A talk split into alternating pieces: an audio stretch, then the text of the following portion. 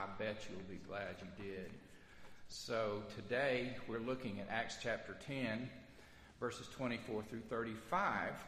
And while you're turning over there on your Bible app or with your Bible in front of the pew or just preparing to listen, I want to just say welcome. If you're listening to this service by live stream today, we're glad that you're a part of us in some way. And uh, we hope that you're having a great day so far and that it just gets better and better from here. Acts chapter 10, we're continuing with our February theme of Love Lifted Me, and today, maybe even lifting us out of our comfort zone a little bit. Picking up in verse 24. The following day, they came to Caesarea. Cornelius was expecting them, his relatives and close friends. On Peter's arrival, Cornelius met him and, falling at his feet, worshiped him. But Peter made him get up, saying, Stand up, I'm only a mortal. And as he talked with him, he went in and found that many had assembled. And he said to them, You yourselves know that it is unlawful for a Jew to associate or to visit with a Gentile, but God has shown me that I should not call anyone profane or unclean. So when I was sent for, I came without objection. Now, may I ask why you sent for me? Cornelius replied, Four days ago, at this very hour, at three o'clock, I was praying in my house when suddenly a man in dazzling clothes stood before me. He said, Cornelius, your prayers, your, your prayer has been heard, and your alms have been remembered before God. Send therefore to Joppa and ask for Simon, who is called Peter. He is staying at the home of Simon, a tanner by the sea. Therefore I sent for you immediately, and you've been kind enough to come. So now, all of us here in the presence of God uh, to listen to you, all that the Lord has commanded you to say. Then Peter began to speak to them. I truly understand that God shows no partiality, but in every nation, anyone who fears him and does what is right is acceptable to him. Word of God for the people of God. Thanks be to God. I have a cousin who plays lacrosse on his high school lacrosse team. And I saw pictures of him that my other cousin posted on Facebook, and it, it I don't know. It looked like fun. I have to tell you, I don't know a thing about lacrosse. I think it's something like field hockey, except that you have a stick with a net at the end of it, and you. It looked like fun. I don't know anything about it. I prefer baseball or football, but the American version of football, not the European version of football, which will always be soccer to me. Okay? And you know, uh, I love people that play soccer, but I want to confess to you, I have an unreasonable attitude of dislike toward the game, and it's not the game's fault. Again, I have family and I have friends that love it and enjoy it so much. But my high school football coach just ruined me for the game. And here's how that happened. In the off season, our high school football coach thought it would be a great idea for all of us to play soccer except that none of us knew anything about playing soccer. This was the 70s, and we were kind of out in the country. We didn't know what soccer was. We knew what football was. So we get out on the football field, and he just rolls the soccer ball out there and tells us to go for it. I, obviously, from the looks of me, am a lineman and not a, a back of any kind. And so I was not then, and I am not now. Fleet of foot. I'm not made that way, okay? I'm, you know, I just know my limitations. So here's what it was like for me. It was like here's big old me standing there watching all of the smaller, faster guys run back and forth up down the field, kick the ball with delight, and all I did was stand there and wonder why I couldn't tackle them. I'm supposed to be able to tackle this. This is my only advantage, okay? I don't know. Again, it's unreasonable. I know it's not reasonable. And it's just a matter of preferences. Some people like this, some people like that. Preferences are preferences, and sometimes it's not a problem that people just like different things. But I've got three things I want to talk to you about this morning. And then after we talk about those three things, to talk about uh, the Apostle Peter and the other main character in this story, a guy named Cornelius. So, here's the first one. Have you ever thought about how we divide ourselves up according to preferences and how that pretty soon we just kind of form a comfortable orbit? We do this in things like sports all the time. Okay, I don't have to tell you that when you go to a sporting event, to a game, you probably are going to want to sit in a section with people wearing the same color jersey and hat that you are. Maybe if you paint yourself, that kind of thing. I don't know. I don't, you know, some people do. You want to sit in basically the same group of colored wearing people shouting for the same team that you're shouting for. Don't you? Especially if you're buying season tickets, you want to make sure where your seats are going to be because here's what I've noticed. If you sit in a place where the people are wearing a different color jersey yelling for a different team and you're the only one, it gets a little awkward. Depending on how much Yellowhammer punch has been consumed, it could be real awkward. We do it with clubs and organizations. Some people like this one, some people like that one. We do it with politics. Don't even get me started how we do it with politics. We divide ourselves. We divide ourselves. We divide ourselves most of all with religion. Lord, help us. If the 11 o'clock hour on Sunday morning is not the most divided time of any other time during the week, we just do it that way, don't we? We do. We, for instance, are here at this place at this time, in this very beautiful place, and time to worship God in a a way that's just a little bit unique and different from maybe where someone else is gathered to worship at a different place, at a different spot, in a different way. And we do this often enough. This may this may not be a regular thing for you yet, but if you do kind of do it often enough, then you you come into what I call an orbit. And what I mean is just kind of by gravitational pull, you learn because you kind of do things we Methodists are methodical. We methodically do things, and we stand up at the same time, and we sit down at the same time, and we sing at the same. We pray. We do this and we do that, and you just you don't really have to consciously think about. It. That's what I mean by orbit. You don't consciously have to think. It's kind of a gravitational pull. You just kind of go go around with everybody else. Okay. And there's probably a psychological or sociological explanation for this kind of grouping that human beings do. I'm not smart enough to understand it or explain it today. I'll just fall back on this, okay? And you know what I mean when I say this. Birds of a feather flock together. And we do because we're comfortable that way. We're just comfortable that way. And the second thing is if we're not careful, I say if we're not careful, then staying comfortable will become our primary mission. Just staying comfortable.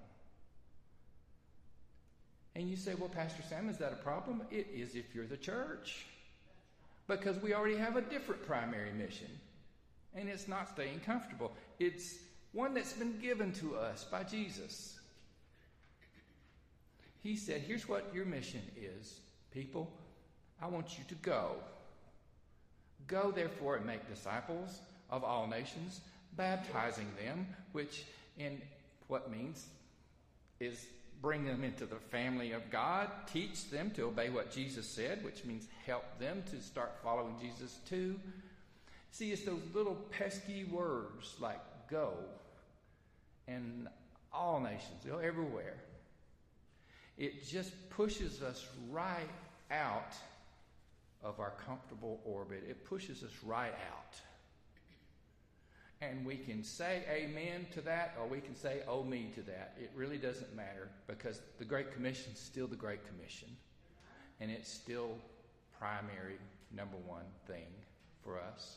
Not being comfortable, getting a little uncomfortable sometimes. Because you see, this is God's good news. It's too good to seal up in a box. It's too good to hide away behind four walls. It's got to be shared. It's just got to be. It's like the old saying love in your heart wasn't put there to stay. Love is not love until it's what? Given away.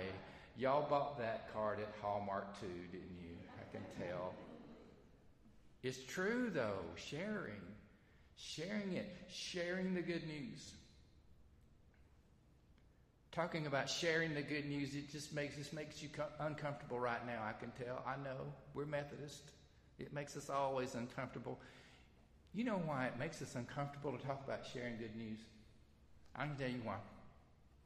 Because down there, you know, where you go across our, our beautiful, famous bridge, uh, go across on where East Broad runs into, I think it's George Wallace Boulevard, I'm not sure.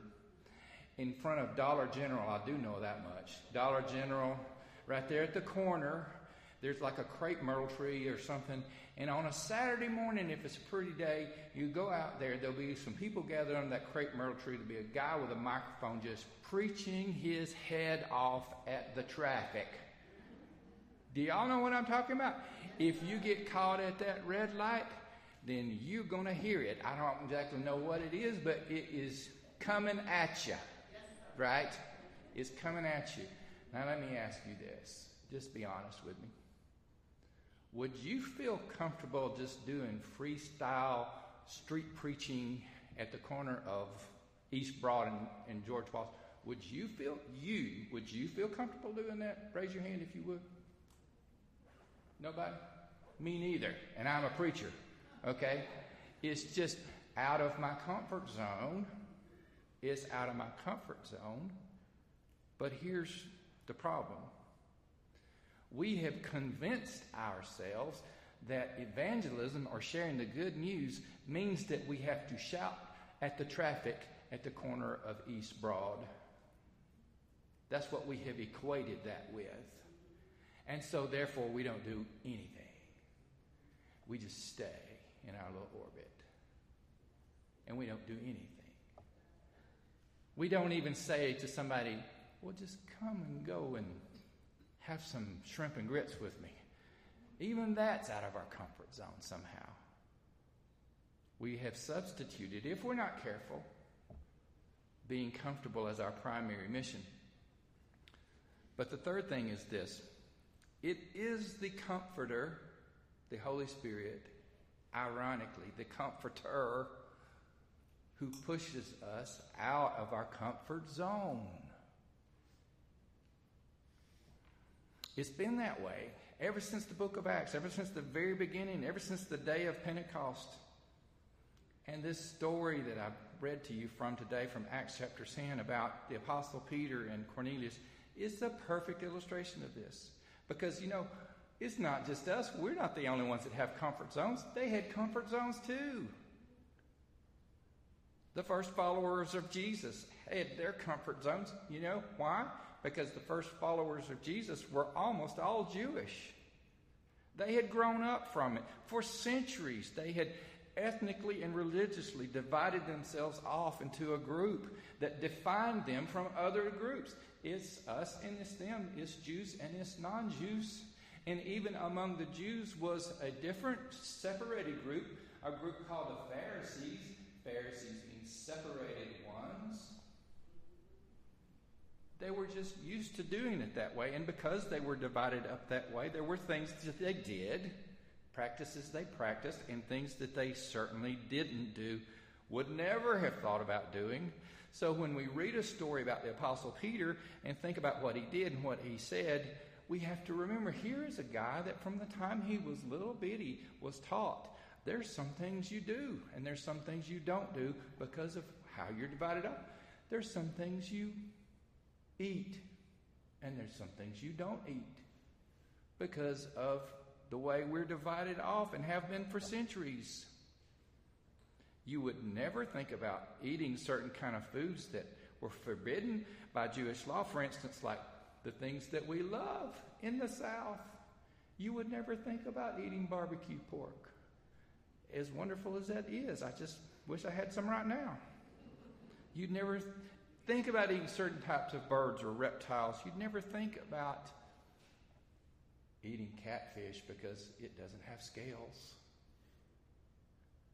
But look, do not drive by top of the river at certain times on a weekend night or if you're going home from church because a lot of people don't follow that rule. But Peter did. He wouldn't have thought about doing that. He wouldn't have thought about, here's a big thing, he wouldn't have thought about going into the home of a Gentile. Never would he have thought about doing that. There are just some lines you just don't cross.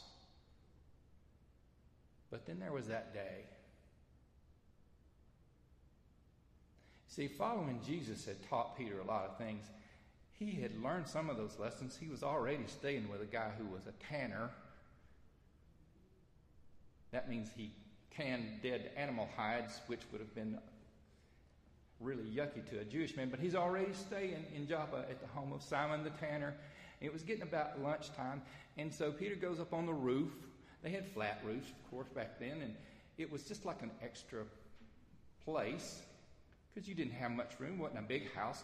And if you wanted to have some privacy, you go up on a flat roof. He's walking around, he's praying, he's trying to connect with God, and all of a sudden, he's walking on the roof, and Peter goes into a kind of a trance, and he has a vision from God. And, and his vision is like a bed sheet rolled down out of heaven.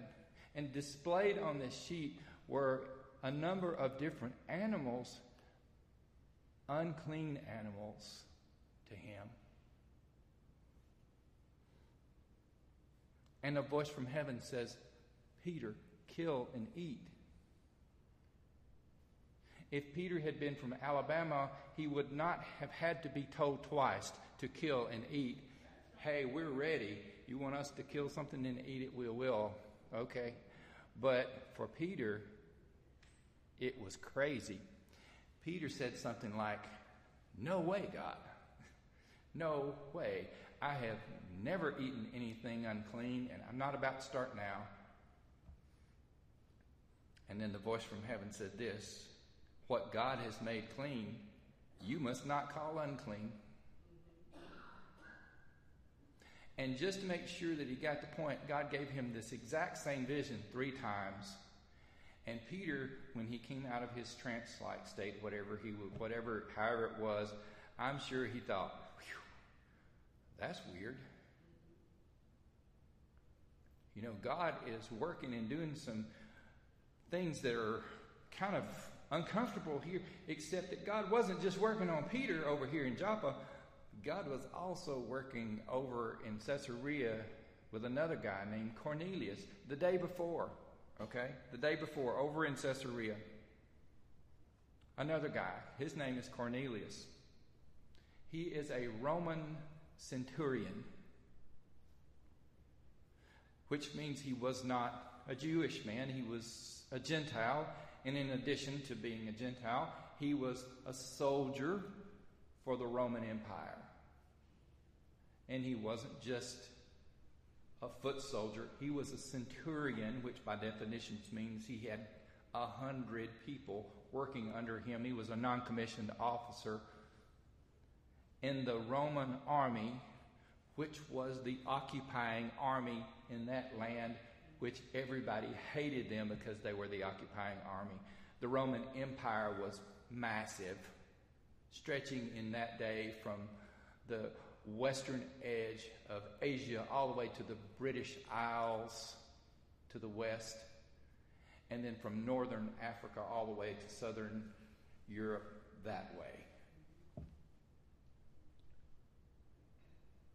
And the Romans ruled with an iron fist, and the people of the land hated it. But here's the thing about Cornelius he was not a Jew, but he knew about the God of the Jews. And he was a seeker. That's the other thing about him. He was constantly praying, constantly seeking, constantly wanting to connect with God. He not only knew about connecting with God, he knew right from wrong and he knew how to treat his neighbor. It says he was constantly and generously giving to the poor. I don't know much, y'all, but I do know this. Anyone who is constantly seeking after God is going to find God no matter who they are. or God will find them, which that happens too. So Cornelius has a vision. He has it before Peter ever has his vision. Cornelius has a vision. And in Cornelius' vision, an angel comes to him and says, Hey, Cornelius, your prayers and your alms given have come up before God, have ascended before God. In other words, God has noticed you. Here's what I want you to do, Cornelius. Take some of your men and send them over to Joppa. By the sea, you'll find a house of a guy named Simon the tanner. And staying with Simon is another guy named Simon, Simon Peter. And you ask Simon Peter to come to your house. That's it. And Cornelius, being a Roman soldier, knew what it was like to receive orders and he knew what it was like to give orders. So he received that order from the angel and he gave the order for two of his servants and one of his best soldiers go to Joppa, found the house of Simon the tanner, and asked for Simon Peter. And they said, Yes, sir. And they went. They went to, to Joppa. They found the house down by the sea, Simon the tanner. And they knocked on the door and they said, Hey, um, may we speak to Simon Peter? Peter comes to the door and he says, Look, we're here on behalf of Cornelius. Cornelius, our master, is a Roman centurion. I know, I know, I know. But look, he's a God fearing man. And, and he is well spoken of by the Jewish community because he loves their God. And Cornelius wants you, Simon Peter, to come to his house. And now, in this part of the story, Peter does something that was way out of his comfort zone that he would never have even thought about doing if God hadn't spoken to him in that vision on the roof. He says, Would y'all like to come in and have something? Eat. Would y'all like to come in and sit at the table with us? How about y'all just spend the night here and we'll get a fresh start in the morning? Wow. Inside of his brain, alarms must have been going off. Peter, you can't do this, man. These guys are unclean. You can't have them in your house. What are you doing? But see, God had already told Peter, Peter, you need to get over yourself, man. Need, I'm doing things you don't even know about, Peter. You need to get over this.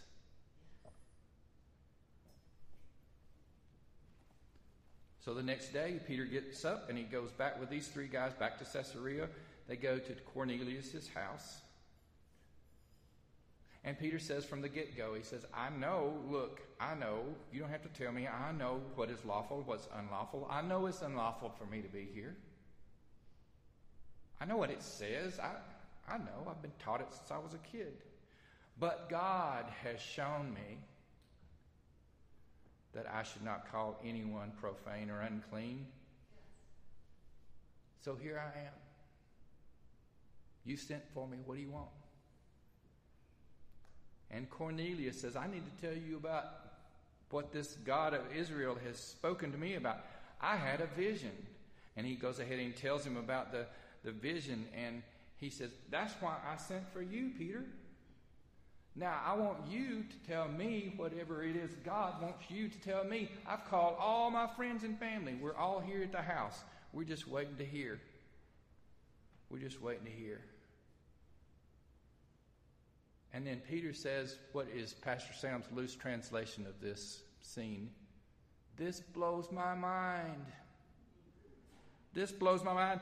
I can now see something I never could see before. Here's what it is God, are you ready for this? Shows no partiality. But anyone who seeks God and wants to do right will be accepted by God. God shows no partiality. Isn't that easy when it comes off my lips today? How difficult it was in Peter's day for a man who'd been told all his life that God showed partiality to now say, God doesn't show partiality. Whoever seeks him will find him. What a world changing, what, what a people changing, world changing event this day was. You know, I don't know if we really can feel the weight of this. This now means, and it meant then, and it means today, that people can actually become Jesus followers without first becoming Jewish law followers. Revolutionary. Revolutionary. So here's how the story ends Peter shares with Cornelius and with all of his friends and all of his family and all of everybody gathered at that house. He tells them about Jesus. Right? He tells them. He tells them about Jesus and what he taught. He tells them about how he lived. He tells them how what it was like to follow him. And he tells them. He says, Jesus was crucified. I saw the Roman soldiers. Look, Cornelius, I know you're a Roman soldier, but I saw the Roman soldiers nail him to the cross. I saw. And he died. He was put in a tomb, and on the third day, he rose from the dead, conquering death.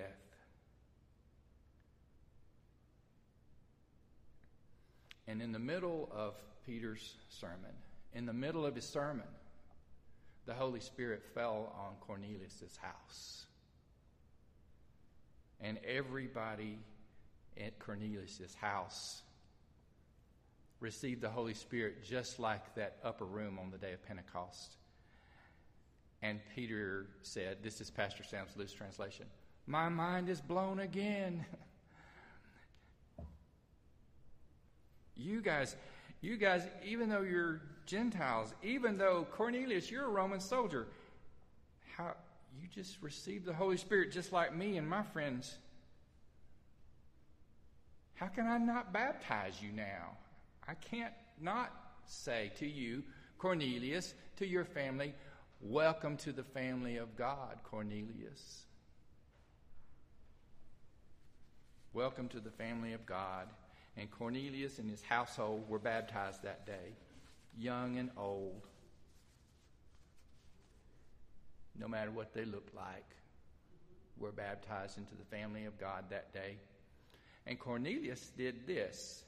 He said, Hey, Peter, why don't you hang out here at my house and stay with us for a few days? And so he did. And word of what happened there at Caesarea started to spread around. They did not have internet, but they had the grapevine. And how many of you know that the grapevine works? Regardless of whether your Wi Fi is working, the grapevine works great. Word spread around to the followers of Jesus in Jerusalem.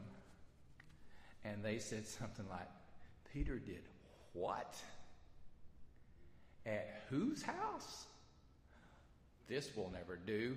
I don't know what he's thinking. And then they saw Peter and they said, What have you done?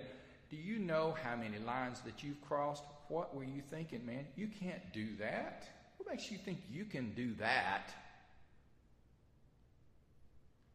And Peter said, Look, man, it wasn't my idea.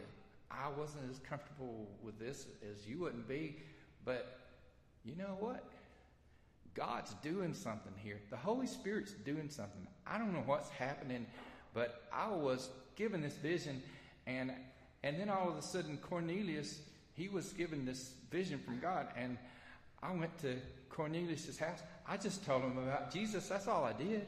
I told him about Jesus, and then the Holy Spirit fell on them just like He did on us on the day of Pentecost. So what am I going to do? You know, the Holy Spirit is kind of like the wind. That's what Jesus said in John chapter 3. The, uh, the Holy Spirit's like the wind. The wind blows wherever the wind wants to blow. We don't get to say when and where. We don't get to say on whom the Holy Spirit blows. And you know what happened that day in Jerusalem? They say it can't work this way. That day in Jerusalem, old dogs learned new tricks because they said, okay, you know what? I guess the gospel's for Gentiles too. And 2,000 years later, the people the likes of me and the people the likes of you, here we are. Here we are. We get to talk about the good news of Jesus Christ because those first followers of Jesus did not let their comfort zone stand in the way of what the Comforter told them to do. Because you know how important this is. You say, oh well, it's just it's just like it's just food. What are you talking about food? Well, look, if the good news is going to spread around to all nations, people at least have got to be able to sit down at the table together without automatically ruling them out. You've got to at least be able to sit down at the table together 2,000 years later. Here we are. 2,000 years later, we still have preferences, we still have divisions, we still have groups. We, and Lord help us, still 2,000 years later, are convinced that God does show partiality. And matter of fact, God is partial to me and my group.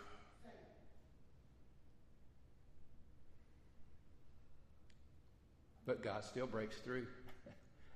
God still breaks through. Our little comfort zone, our little group, our little circle. Because here's the most powerful truth those of us who stand in need of the grace of God should never stand in the way of someone else who is in need of the grace of God. The Holy Spirit is like the wind even when it makes us uncomfortable. So, I want to invite you to let love lift you out of your comfort zone this week. This week. This very week.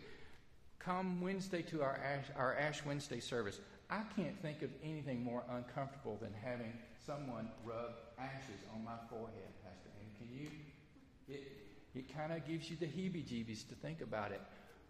I can't think of any more uncomfortable words to say to somebody than to say to them, Remember that you come from dust, and to dust you will return. But what a great way to go into the season of Lent.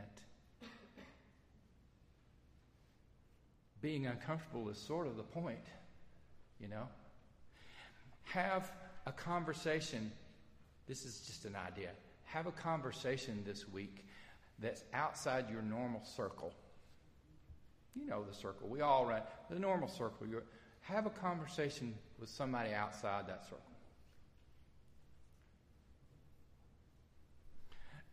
Sign up to participate in a in a small group study for the season of Lent. Not forever. You don't have to come forever. Just just come for the season of Lent to one of our small group studies. Oh, here's something else. Here's something else. I know it makes you uncomfortable. I know, I know. But invite somebody to come with you. But I already asked them one time and they invite them again. You don't have to go down and scream at the traffic at the corner of East Broad and you don't have to do that just somebody just say, Come with me. Come with me.